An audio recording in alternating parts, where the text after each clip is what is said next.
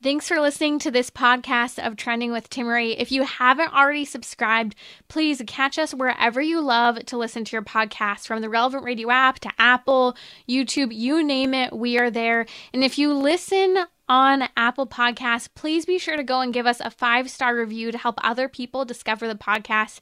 Anything you share in terms of episodes, whether it's texting it to a friend, posting on social media, helps to build up the kingdom for God, to help confront the challenging issues we face as a culture, but with joy, with hope, and with an eternal perspective where our faith collides with everyday life, bringing eternal principles to help us live our life joyfully.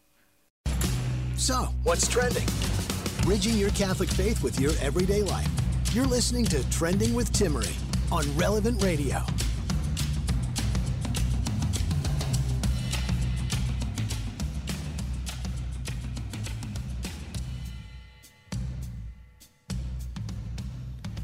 Welcome to our weekly Gentleman's Hour. Today on Trending, we are going to be joined in a moment by Devin Schadt. Devin Schadt is the founder of the Fathers of St. Joseph.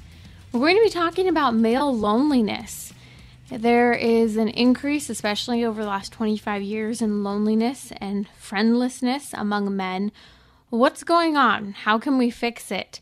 And an interesting question that I've never even thought of before but I do think it's fascinating in an age of a loneliness epidemic for many people, not just men. And that is is loneliness a sin? We'll unpack this today on Trending with a Devin Schadt. We're also taking your questions, any questions you have, fatherhood, relationships, being a husband, any question you have about masculinity, prayer life, we are happy to take them. They've been flooding in on social media. The number's 1 888 914 9149. You can ask your question now. A little later on, I'm also going to take two really important questions. One, how to deal with relatives who are pro abortion, and is abortion acceptable in the cases of ectopic or tubal pregnancy to save the life of the mother? Great questions. We'll unpack these a little later.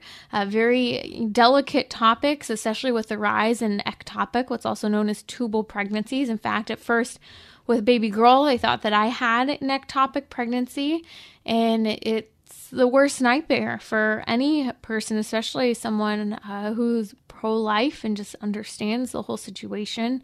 We'll unpack this in just a little bit here on Trending. Joining me now is the author, speaker, and founder of the Fathers of St. Joseph. That is Devin Schadt. Devin, loneliness is truly permeating in society today, particularly among men. A group of people we don't often think about needing to have friends as much as we would argue women or children might need. But studies are showing an increase in friendlessness and loneliness among men today. In fact, the American Perspective Survey, conducted just over the last couple years by the Survey Center of America, noted that one in five American men admit not having a single close friend. How do we fix it? What's going on? Here, joining me to discuss it now is Devin Schadt from the Fathers of St. Joseph. Hey, Timmerie. Thanks for having me on.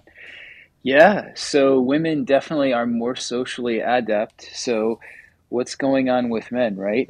is it okay to be lonely?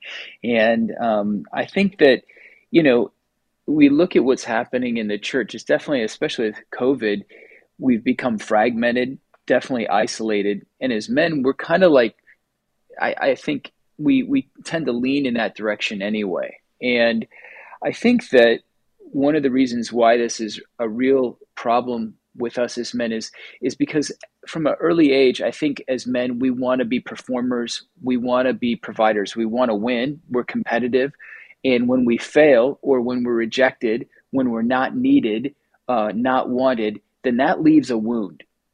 And when that wound is not addressed through childhood or through our teenage years, and we try to cover it up by finding different ways of being wanted, I'll perform better at work, I'll be really good at sports, I'll be good at fighting, whatever it is, um, I'll be a ladies' man. We try to fill or cover, really cover that gaping wound uh, of being rejected with other ways to try to fill that, but they don't work.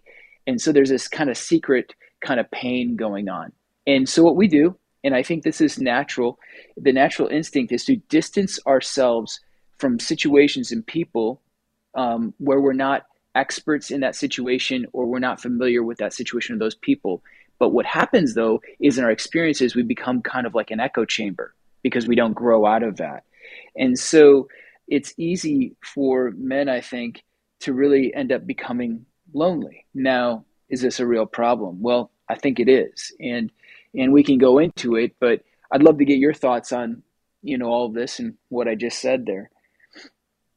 I do think it's interesting, Devin, because I think especially married men today tend to, you know, mm. invest their time in focusing on work and family and their spouse, and that's a good thing. But so is having, you know, good male friendships, that brotherhood to push, challenge, um, compete with, grow together.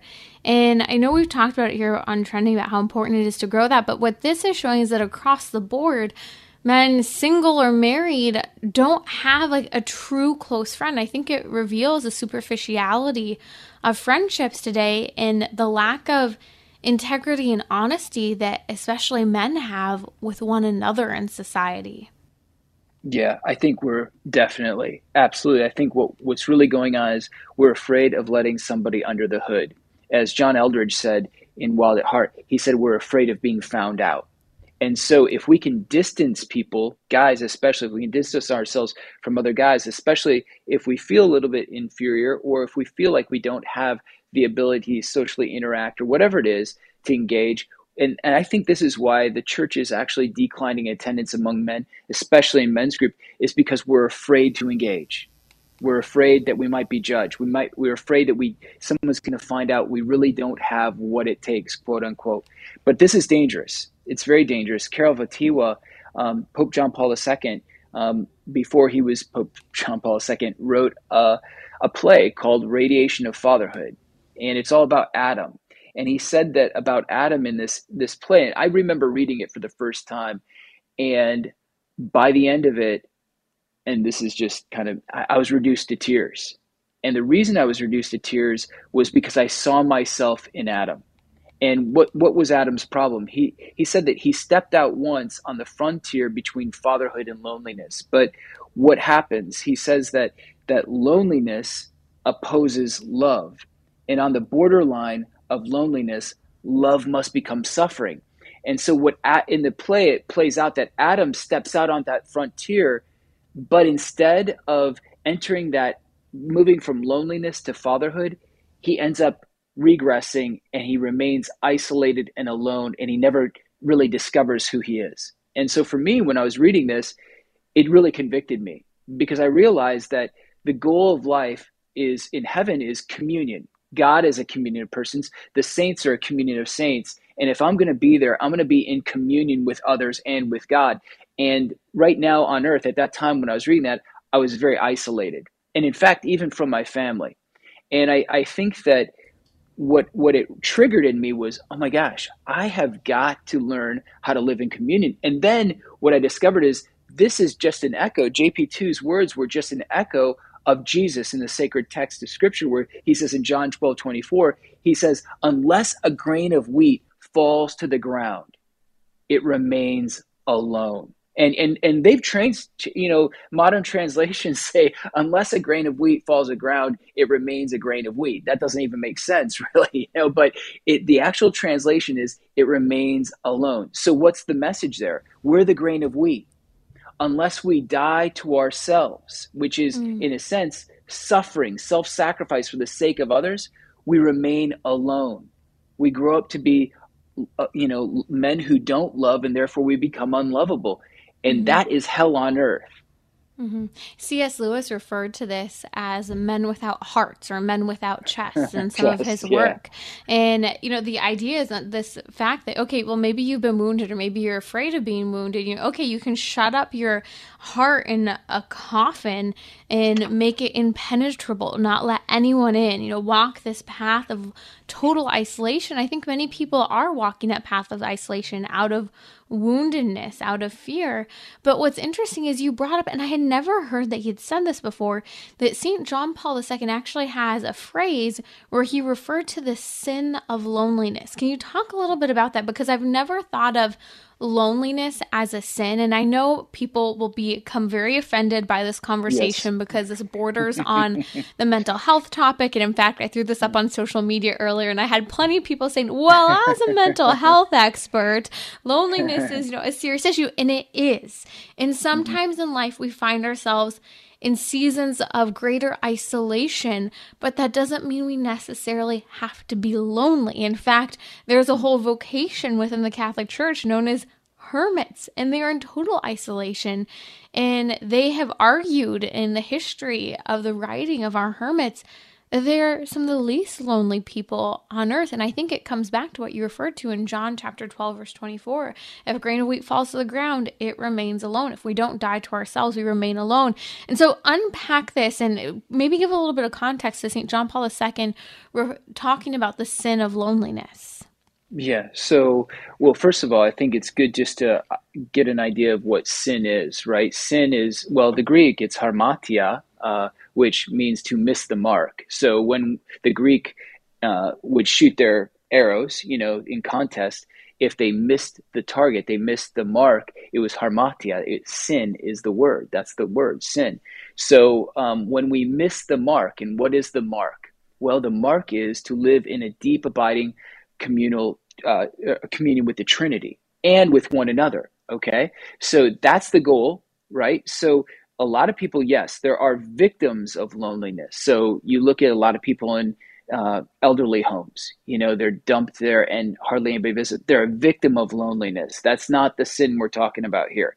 Um, we're not talking about people who have mental health issues and they they cannot by their own, you know, uh, capacity actually engage in a relationship. That's not what we're talking about here. What we're talking about is someone who's capable of entering into communion with another, but they refuse to do it. Why? Mm-hmm. Because they fear rejection.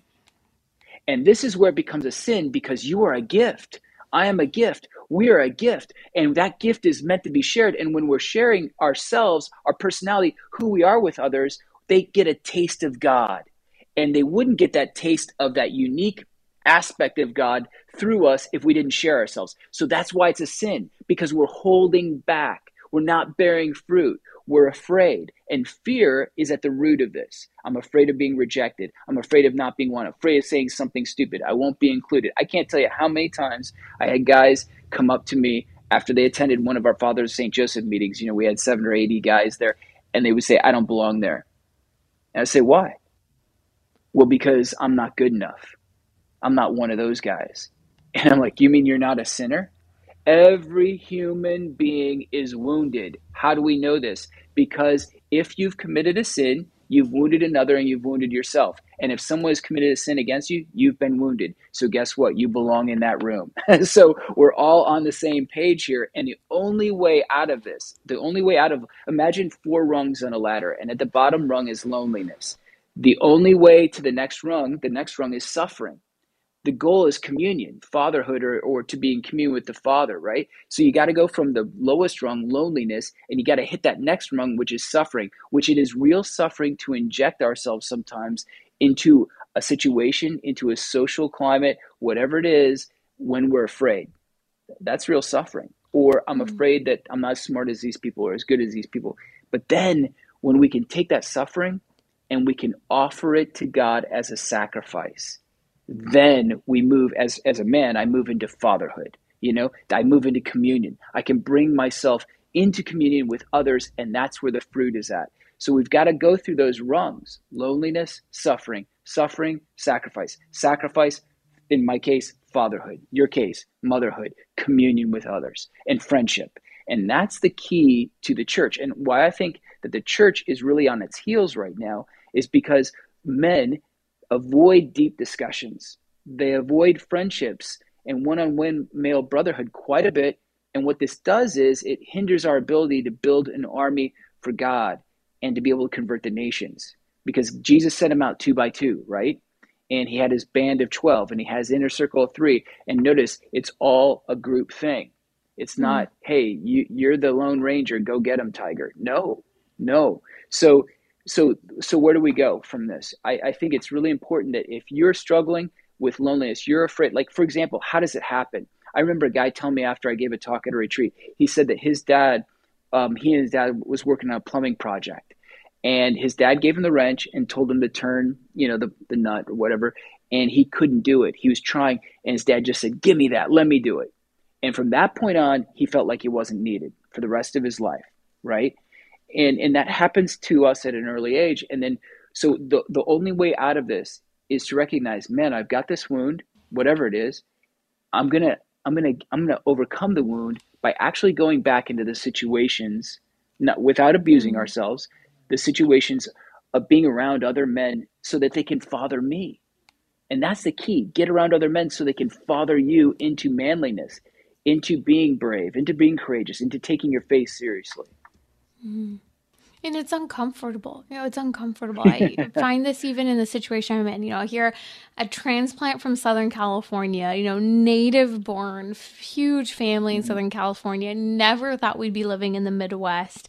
Still praying and hoping to go back to the California. You can pray on that with me, um, yeah. my beloved California. But, you know, it's interesting because, you know, we've been here about a, almost a year and a half now, and it's hard. Making new friendships mm. is difficult. And I finally hit a point where if I'm not the one, if I keep here, you're staying here waiting, it's never going to happen. If I'm not the one to intentionally go out and really make myself go, be uncomfortable, go and spend time in the most awkward of situations to me, and I'm extremely introverted, believe it or not. And, mm. uh, you know, if I'm not willing to, you know, spend time with people at hours of the day that I don't like to spend time with people, you know, there's a, a mom's group that I got involved with, with this incredible group of women. I'm so impressed. And, you know, it's eight, nine o'clock at night when it starts. And it's so tired. That's not me. You know, I don't want to go. I want to make those excuses.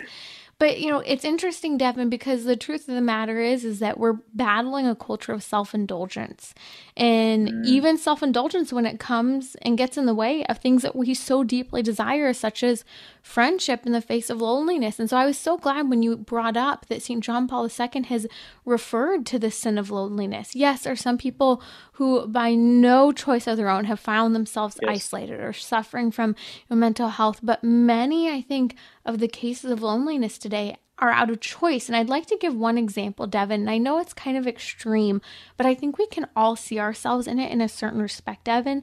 And that is, I would argue, many people who are choosing to live a drug and alcoholic lifestyle today. And this isn't everyone, but you know, sometimes it's hard when you see people who are homeless. You know, we're called to have compassion and be generous.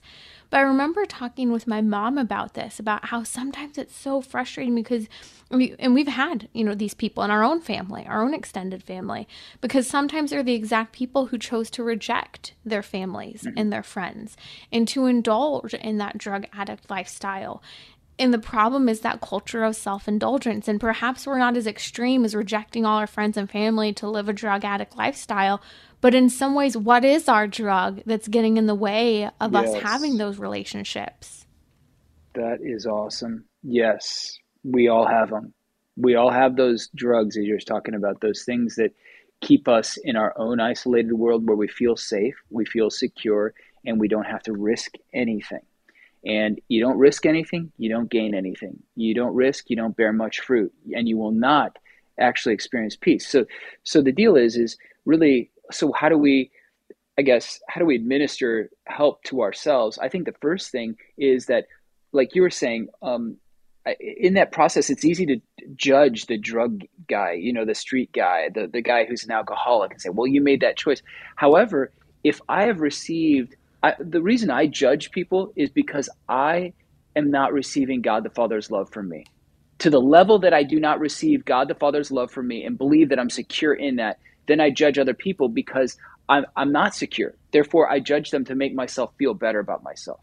But once I'm totally secure in God the Father's love, I don't judge rashly. I don't judge other people rashly, right? So the key here is we've got to get with the Father and we've got to say, okay, yes, I struggle with injecting myself into friendships and, you know, I don't want to go to this, you know, mom's club at eight o'clock or whatever, you know, at night. But, but, but, but here's the deal if I suffer just a little bit, if I sacrifice just a little bit, I know, Lord, you're going to come through and the reward is going to be so incredible. And I've seen this in my life. When I was mm-hmm. when I was a lot younger, I wasn't a writer, but I started a writers group because I wanted to hold my brother accountable because he's an incredible writer.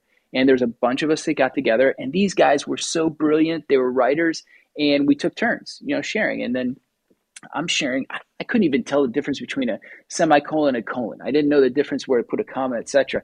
And I'm sharing these little pithy reflections on fatherhood and St. Joseph. But out of that friendship, out of that group, suddenly over well not suddenly, gradually over years, I wrote my first book, Joseph's Way, which was a letter to myself. But because those guys encouraged me, those guys were patient with me, I, I allowed myself to risk rejection and I trusted them. And they were trustworthy. And we grew as brothers. And then out of that, all of us ended up developing much fruit, bearing much fruit. That's what can happen if we're brave enough to just say, okay, I'm going to get with you guys. I'm going to try to trust you. You know, and, and here's the deal we men, we've lost the, I guess, the uh, art of sparring, debate mm-hmm. at a mm-hmm. healthy level, you know, where, where it's okay to, that I'm wrong. You know, it's okay that you're wrong. But, but what, when we get together, true manliness is forged in discussions between friends with differing ideas and beliefs. And so when we do that in a trusting environment, we three things happen. We learn something from the others that we didn't know we grow towards the truth. That's the second one. And the third is we develop a stronger bond of friendship and we grow in humility. That's the fourth.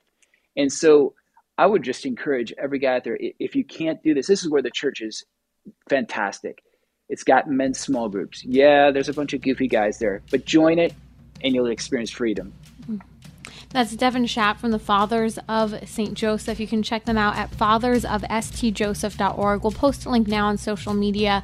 But again, remembering that ladder of growth that you mentioned, Devin, loneliness, transition it to suffering, transition suffering to sacrifice, and you'll find yourself, yourself in communion with friendships. We'll be back here on Trending.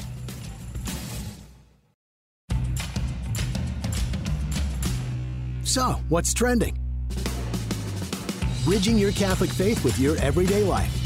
You're listening to Trending with Timmerie on Relevant Radio and the Relevant Radio app. It's our weekly Gentleman's Hour, and we're taking your questions. Devin Schadt from the Fathers of St. Joseph is joining me now. Fatherhood, dating, relationships, being a husband growing in your faith, we're happy to take them. Questions you'd otherwise want to ask your mom, your sister, your dad, but maybe you just haven't gotten around to. A faith filled perspective here on Trending. Numbers 1 888 914 9149. You can also ask your question now on Instagram, social media. We are there. We put question boxes up. Happy to hear from you. By the way, did you hear that singer Billie Eilish said she would rather die than not have children. I was riveted by this comment. We're going to talk about it tomorrow during our weekly marriage hour, talking everything dating, relationships, marriage, getting yourself in that direction.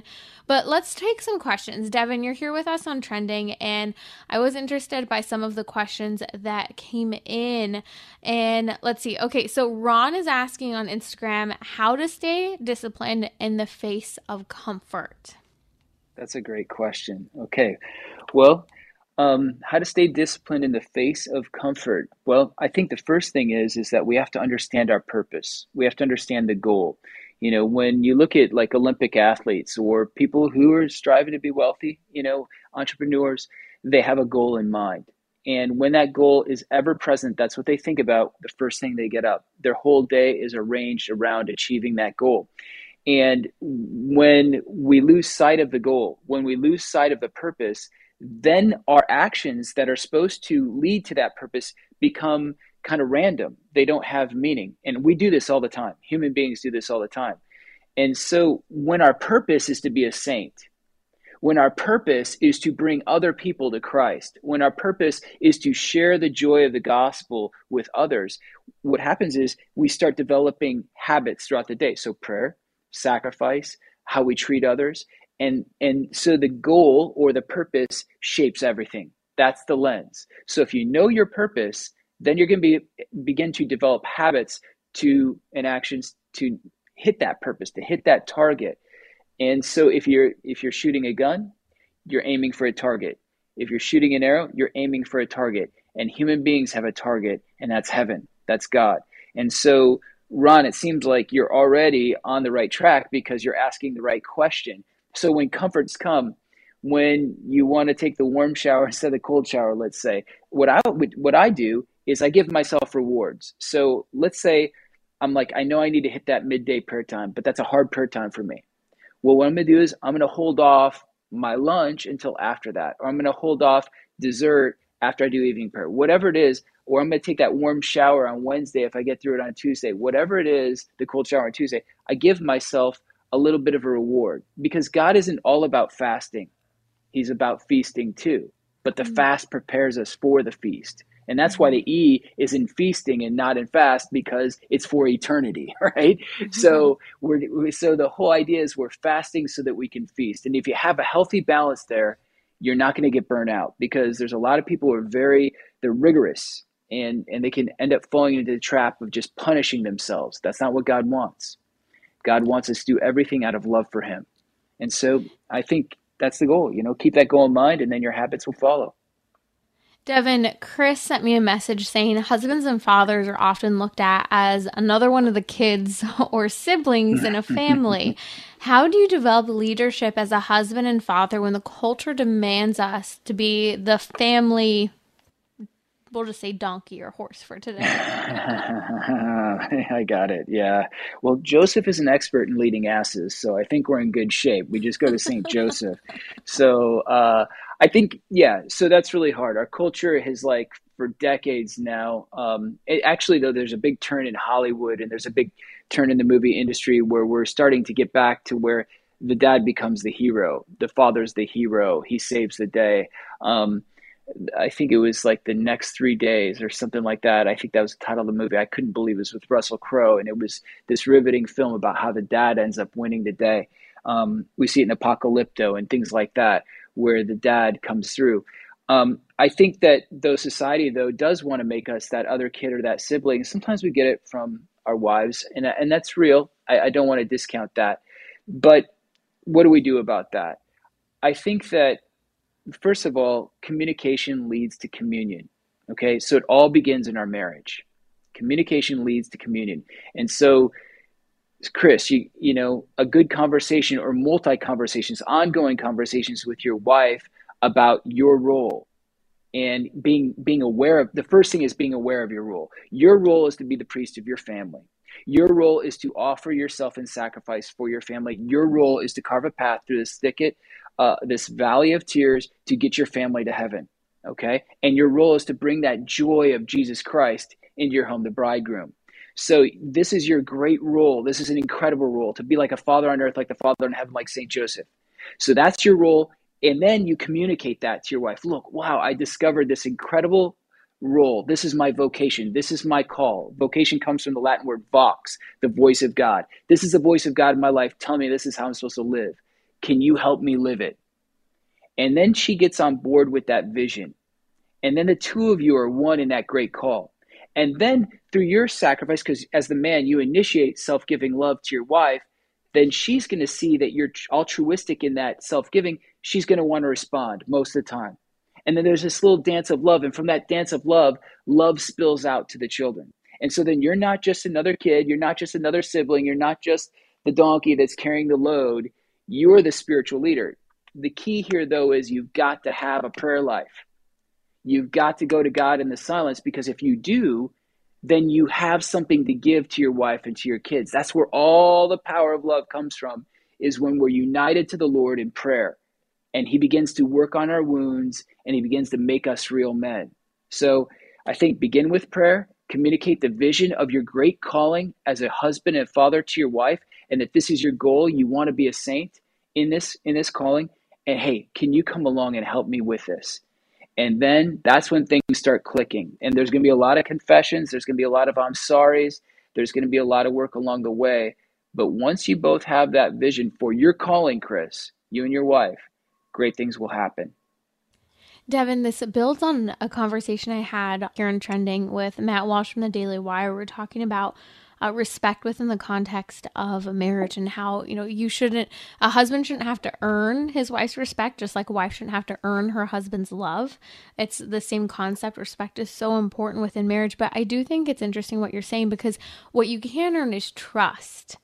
And what you're saying, I think from the female perspective of when a wife is hearing from her husband, okay, I understand this is my, you know, role to lead the family. You know, communicating that you understand what that is, but even communicating as you're figuring out what leading the family yeah. looks like. Like that's okay and a good thing. And that is where like you said with that communication between the spouses together, figuring that out together uh, is okay. You don't have to do it by yourself. You know, good counselors, good good role models, taking it to prayer, all of that is so important. You said something I think so important that is go to Saint Joseph for his intercession. He is such a powerful intercessor, but you build that trust and your confidence and confidence in your wife when you communicate that understanding of the leadership role and trying to figure it out, not cockily just trying to say, Well, I'm the leader of the family and you need to yeah, obey me, which I see yeah. and I see it go wrong. It fails. It's that's mm-hmm. a, being a mm-hmm. dictator, mm-hmm. not authoritative mm-hmm. or trustworthy.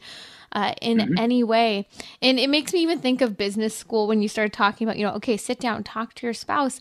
In business school, the basic understanding is plan your work, do your work. You know, talk about where you're going to do your work. And, you know, talk about it. Plan. This is what my plan is. Okay, actually achieve it because sometimes the problem is being all talk and no follow through. Yeah. And not acknowledging, you know, where the pieces sometimes fall apart along the way. You're listening to Trending with Tim Timmerie here on Relevant Radio. That's Devin Schadt taking your questions, controversial questions, but that are so important in the context of marry, fa- marriage, family life, dating, uh, growing in your faith. It's so important. Let's talk about careers for a second. Joining me now is Devin Schadt from the Fathers of St. Joseph. Fa- find them at fathersofstjoseph.org. We'll post the link on social media and in the podcast notes for today's show. Find those at relevantradio.com forward slash trending or wherever you catch your podcasts. We are there. But we have another question that came in from Richard. He's asking for proper steps in formulating a lifelong career. Hmm. Forming a lifelong career, proper steps. Well, okay. So this is so. Let me just give an example. So my daughter Gabby, when she was uh, we homeschool, but she was really struggling in school, and she was actually, you know, kind of doing poorly, and she was really upset by it. And but yet she had this great quality talent to be an artist, and she's now a nationally, internationally known artist. You can find her on the internet. But when she was explaining this to me, and she was so, I think she was getting locked up in the pressure of it all. I said, "Look, your your education is at the service of your talents, and your talents is at the service of your vocation." So so look out toward your future and just in a sense work toward discerning your vocational call but then understand that your talents you're going to have talents to fulfill that vocational call because the vocational call is the highest whether i'm a husband or a father mother wife or whether i'm a priest or a sister or religious okay? You know there are single people too who are single for the kingdom. Those are all vocations right? And so that's the highest calling a job, all that is not the highest calling. That's at the service of the vocation. And so what we want to do is we want to use our talents and our abilities to serve that vocation. And so so Richard, I think if you're looking for a lifelong career, first look into yourself and ask yourself, what are my desires? Because those desires, there are good desires and bad desires, but even at the basis, if you unravel bad desires, you find the altruistic desire if you lift this, these desires up to God in prayer. And that desire is God's voice in a sense. It's the way He's programmed you, He's created you. He's created you in a sense with these desires because those desires, true desires, will lead to your vocational call and whatever you're going to do with your career.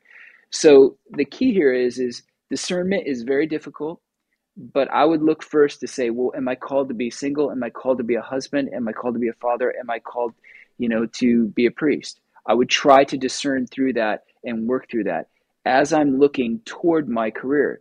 Now, this is the other key. You have to start small. I think a lot of people these days, and I see it all the time with young guys, they think they're going to get out of college or get out of high school even and they're going to be very wealthy. Someone's going to find them and they're going to have this incredible career. You have to be the guy who is going to work hard and do everything with excellence, but know that God is going to do it through you. So, like at the wedding at Cana, Jesus told them to fill the jars, each holding 20, 30 gallons, with water. Even after they filled those jars with water, what was it? It was still water. but they presented it to Christ and he blessed it and it became wine. And that's a symbol of our life, our work. Whatever we do, whether we're flipping hamburgers, we're stocking shelves at first, we're starting out small, we're getting educated in these areas that we want to be we want to have careers in. We start out small we work hard we do with excellence but we lift it and we give it to christ in sacrifice and say please bless it.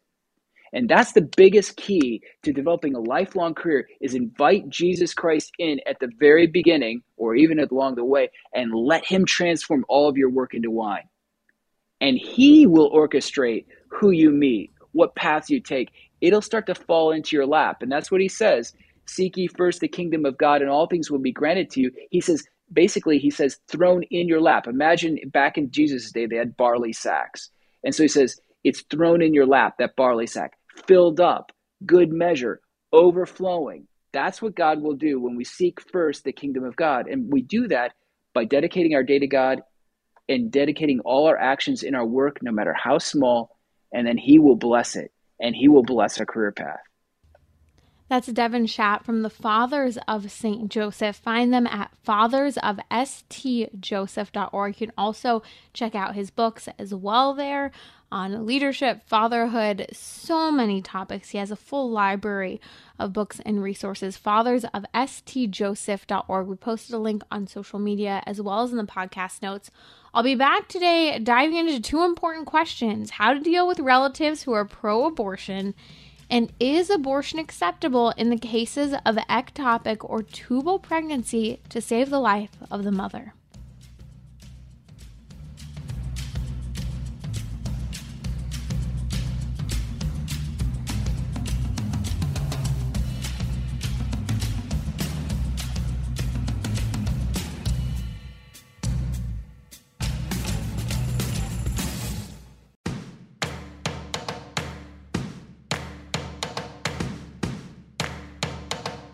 We're talking about what you're thinking about. You're listening to Trending with Timmerie on Relevant Radio and the Relevant Radio app.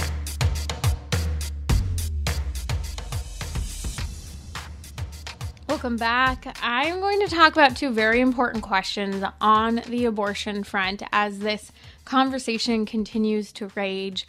Various judges, various states are battling over the future of abortion this is not going to work it itself out overnight. You may have heard news coming out of places such as Texas and others about judges blocking pro life laws from going into effect or remaining effective as they are. This is essentially judges going rogue, ignoring the fact that the Supreme Court, the highest court in our nation, has said there's no constitutional right to abortion. And so they can do what they want. They're temporary blocks. This will work itself out, but it's not going to happen overnight. And so stay patient, stay confident, stay prayerful, and remain active, whatever state you may be living in. But good news is North Dakota's abortion ban will go into effect coming July 28th, saving many babies from abortion. We're seeing other states quickly passing and implementing laws in the various states, including places such as Tennessee and others. So, this is all really good news. And I just want to remind us one baby's life would be worth it all. With some abortion clinics already shutting their doors, we've seen already countless lives being saved, women being turned away from access to abortion. Yes, abortion clinics are helping to schedule abortions out of states, but not everyone's going to travel out of state for that particular abortion. And the reality is is that even if a woman is scheduled out of state for an abortion, the longer the delay in her actually having access to that abortion means the longer she has time to bond with her child and question her decision. The longer a woman remains pregnant, the more likelihood more likely she is to keep her baby. I want to answer two really important questions. And if you have a question, please send them to me. You can ask them now. The number is 1 888 914 9149. Or you can also send them to me on social media. Take it. I'll take a lot of your questions and put them online. And you can ask live now on Instagram. Just follow me at Timmerie, T I M M E R I E. Francisco on Instagram asked how to deal with relatives who are pro abortion. I'm going to make this conversation a little more generic and then narrow it down to relatives as well. Okay, the reality is is we all have family, friends, coworkers, people who are radically pro-abortion. Now, this could be a loud voice, this could be a mean and aggressive and manipulative voice, this could be a quiet voice. There are many different perspectives or ways in which people share their views. But I think first and foremost, we tend to think when we know someone who opposes our view on abortion that we quickly have to hit them over the head with the facts to change their mind. I wish that was effective. Wouldn't that be wonderful with any topic? The reality is is that we need to focus on the opportunities as they arise. Maybe that means trying to create an opportunity to talk to someone about abortion. Maybe that means praying for an opportunity to talk to that person about abortion. I always say turn to the Holy Spirit in prayer if you really do feel called to talk to someone about their abortion stance and you're not finding a way in. Pray for the Holy Spirit to guide you. Pray for your guardian angel and that person's guardian angel to help provide the opportunity to have that conversation. Last week, I was training 100 pro life youth leaders in pro life work, and this was one of the most common questions. Okay, I have this friend. How do I talk to them about abortion? They're very pro abortion. This is a great desire to have to talk to someone, but how do we start? So start first recognize we have to wait for an opportunity to arise. Now maybe the opportunity that comes up is hey, I was just listening on the radio and I know you well enough to say I'm floored by the thing that I just learned. Or, you know, kind of simple things that naturally come up given our context of knowing these individuals. But a lot of the time, with people who are rather pro abortion, especially family members, I think we need to pray for opportunities and be attentive. But second, one of the ways that can help us to enter into some of these conversations really includes stories that can create what I like to say an in, an opportunity to bring something up, even with someone who you know you radically disagree with on the topic. So, a great I think example and is what we try to do here on trending. For example, maybe you know someone who is completely on a different end of the spectrum of you on the topic of hormonal contraception. Um, we can talk about the health side effects and the interpersonal side effects of that, but what would be a means of getting to start that conversation? Well, did you hear just a couple months ago, Hailey Bieber, Hailey Bieber, Justin Bieber's wife, supermodel, had a stroke. And they're pointing to the main cause of her stroke being recently having started birth control. That's a great end to talk about. Did you know that there's side effects to birth control, such as stroke? Again, that's nothing controversial or aggressive to say. That's just talking about a pop star that a lot of people like to follow and are interested in, and his wife. Another thing I think we have to remember when we tend to want to kind of beat people over the head with our pro life position out of love because we love our relatives and we desperately wish that they didn't have this pro abortion stance. Well, one of the things I think that is very important is that we remember being pro life means being a witness for life. And often actions can speak louder than words, especially when we haven't had the opportunity to directly address the topic recently with a loved one who is pro abortion. Well, actions speak louder than words. This is why when we are pro life, our lifestyle needs to reflect being pro life.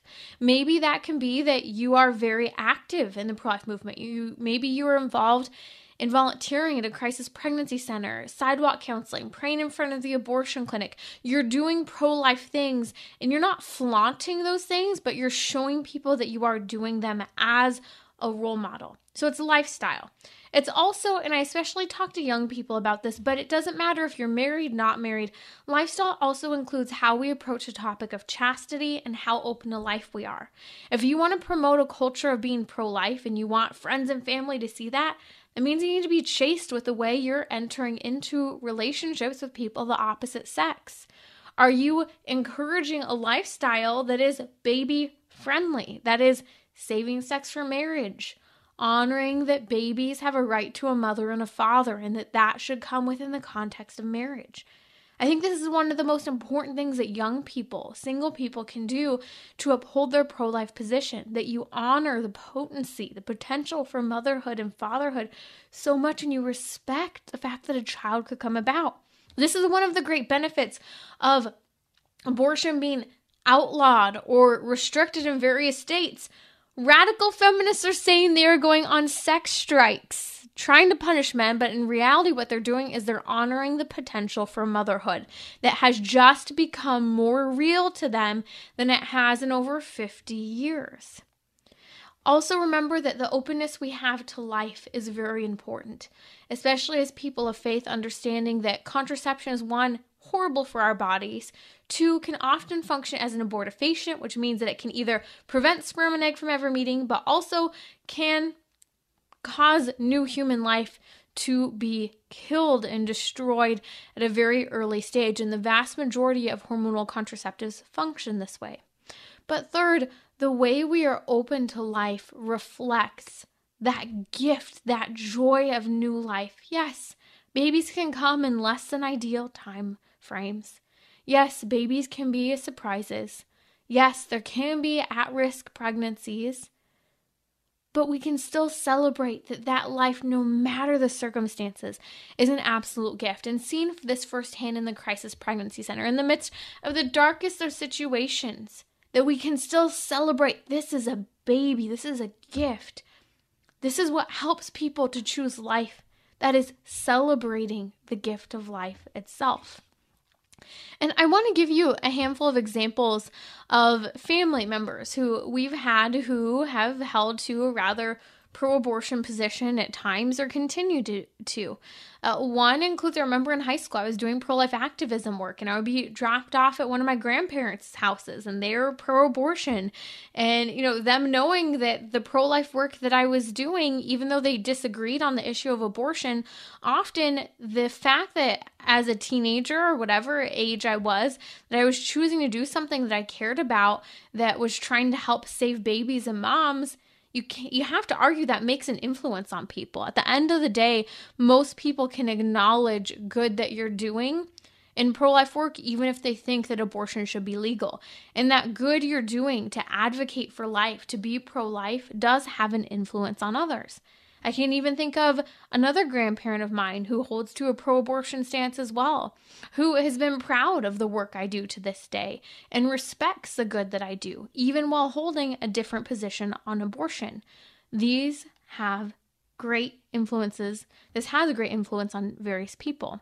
I remember uh, some years ago, a cousin of mine posted on social media uh, when it used to be. I don't know, do people still post a lot like their locations? It was when everyone posted their location. Like, I'm at the grocery store, I am at this restaurant, I am driving in my car on this position on the freeway. Anyways, when we were obsessed with posting our locations, I remember one of my cousins posted that he was at an abortion clinic with his girlfriend. Now, I can't remember the full context, but it was meant to be a joke. And I said something, I remember talking to my mom about it, and I was just beside myself upset. We had reached out to my cousin in that context, and praise God that he and no one his he was dating was actually at an abortion clinic but it actually provided an opportunity to talk about being pro-life and why making jokes about abortion just isn't okay or acceptable. In fact, I remember one time when I was being introduced to my boyfriend's family at the time, and the family thought it would be really funny to make a pro abortion joke. Uh, one of the relatives, because they knew I was very pro life before I showed up. And it was the most awkward situation the first time you ever meet someone. And I remember saying, right, because abortion is something to joke about. I didn't say anything else and I just walked away. And it was one of those moments of, yeah, that's actually is a serious topic. And maybe we shouldn't just make light of it or try to mock the topic or the position of others. So I think that there are lots of opportunities where we can uphold our pro life position around people who are pro abortion by our example or the very simple things that sometimes we have the opportunity to say. I was actually touched the other day when the decision came down from the court on Roe versus Wade being overturned, that there's no constitutional right to abortion. Uh, there was fa- some family was very concerned about my safety because my location was initially on blast. A lot of people knew where I was, and we do receive a lot of threats from people um, about some of the work I do, especially on abortion and the LGBTQ topics. And so, family who otherwise didn't hold a pro life position or some family who over the years have slowly developed a pro life position because of my family's stance on life when they never would have really been exposed to a pro life position started reaching out saying that they were praying for safety um, for myself who again my location was on blast at first when the decision came out. And so they were concerned about you know where i was and who would know. And it spoke volume, volumes to me the fact that all of these years people who i didn't know what their stance was on abortion but who've seen over the years the work I've been involved with, that I've spoken up about abortion, that they were able to respect the work that they acknowledge in the pro life movement is good, even when they hold to a pro abortion stance. And so sometimes we might find that people are speechless advocates. Sometimes people will never never tell us that they've changed their position on abortion. But by the way we live a pro life witness, makes a world of difference to others, even when we don't always hear from them.